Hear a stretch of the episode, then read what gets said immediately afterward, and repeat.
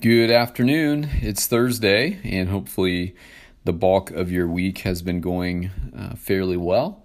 Uh, today, we're going to pick up in our study in Colossians chapter 2, focusing in on verses 6 through 8.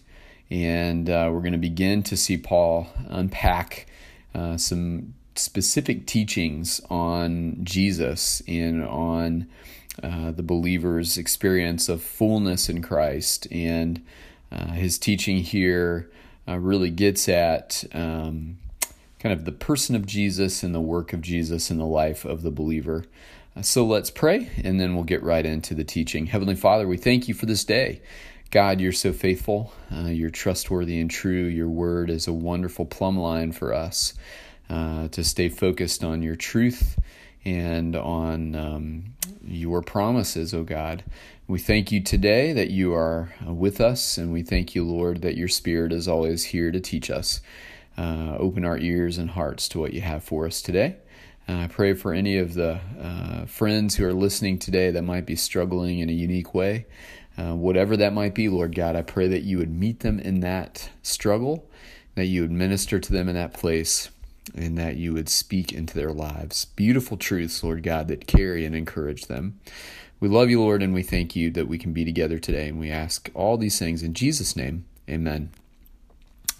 Well, here we go. Colossians chapter 2, verses 6 through 8. Paul writes So then, just as you received Christ Jesus as Lord, continue to live your lives in him, rooted and built up in him, strengthened in the faith as you were taught, and overflowing with thankfulness.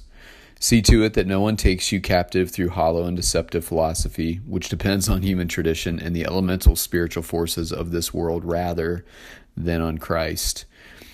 So, Paul begins by uh, issuing kind of a challenge. Um, he says, just as you receive Jesus, continue to live your lives in Him. Don't give up. Don't stop the race. Uh, stay at it. Uh, continue walking with Christ. Um, and I think behind that is kind of the, the modern notion that, that we sometimes hear. And I know as a person in ministry, I have said this many times to people in my orbit um, that uh, salvation is not the goal ultimately of the Christian faith. Obviously, um, salvation is important because uh, coming to reckon ourselves with God and make peace with Him begins with receiving into our lives the salvation that He makes possible to us in Christ. But that's really just the starting line of the journey of faith for the believing person. The call that Jesus leaves us with in the Great Commission and in many, many of His teachings is to live and walk uh, as His followers in this world. And so I think Paul is saying, hey, don't stop just because you've come to faith. Keep walking with Jesus. Um, I think verse 7 builds on that. He says, Stay rooted and built up in Him, strengthened in the faith as you were taught, and overflowing with thankfulness. So it's staying rooted in Christ. Um, we, we, never say that problems don't come and challenges don't arise. Um, becoming a Christian is not a one way ticket to easy street. Um, but if we are not staying rooted to Christ, if we are not anchoring our boat to Him um, and allowing His Spirit to build us up in the faith, then uh, when the challenges come, we will be a house of cards. We'll be um, a dandelion seed floating in the wind. I mean, we will be aimless and, and our lives will lack the sense of confidence and courage that we have uh, walking in faith uh, in Christ and with Christ. Um, and so Paul is really encouraging them here to say to stay rooted to Christ and to allow the Spirit to build them up. And then um, the result of a, of a journey of faith like that is overflowing thankfulness, hearts that overflow with thankfulness. Um, so much of the journey of faith has to do with surrender, a letting go of what we perceive to be the best outcomes for our lives, letting go of what we perceive to be the best course of action and direction and choices and all of these things, and submitting and surrendering all of those things to God, aligning our will with God's will, um, with happy and willing obedience, not fighting against what God wants to do in our lives, but freely letting God go to work, um, building us up in Him. Um, surrender is ultimately literally laying our lives down and, and allowing God to do as He wishes uh, in in our, in our hearts and in our lives, and uh, to call us to the places that He would call us to go. Um, and then the second part of this section, Paul says, See to it that no one takes you captive through hollow and deceptive philosophy. This touches base again with this idea that there were false teachers actively trying to persuade people away from uh, the teachings of the apostles toward uh, presentations of the gospel that were alternative presentations that included some truths of the gospel, but were adding to or taking away from the pure teachings of the gospel.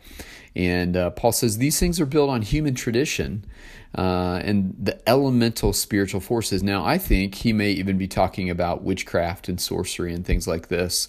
And certainly in those times, there were plenty of bad actors that were uh, trying to syncretize faith with these other things. And the same temptation is true today, right?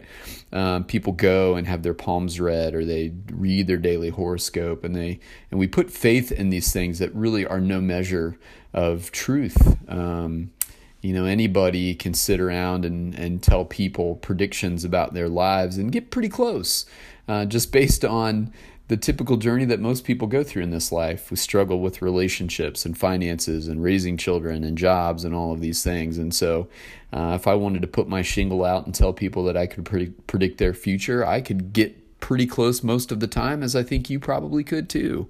And so Paul is saying, hey, there's a bunch of phony baloney uh, stuff out there that's really uh, potentially could trip you up if you're not staying focused on the true teachings of the gospel. And I love his descriptions hollow and deceptive philosophy, which depends on human tradition and this elemental spiritual forces, hocus pocus, the kind of magic that gets people's attention but has no real basis in truth. And he says that's of the world, not of Christ. And so, uh, whenever we get off track, we want to recenter our focus on Jesus and pull close to Him and re- return to His Word and stay rooted and grounded in Him so that we can be built up in the faith uh, with the true power that comes from a relationship with God's Spirit. And so, let's uh, let these words of Paul encourage us today uh, as we continue to stay at it in our journeys of faith. Hey, thanks for listening. Uh, come on back tomorrow for Friday's episode, and we'll round out the week and uh, we'll see where this next section takes us. God bless. Hope your evening goes well.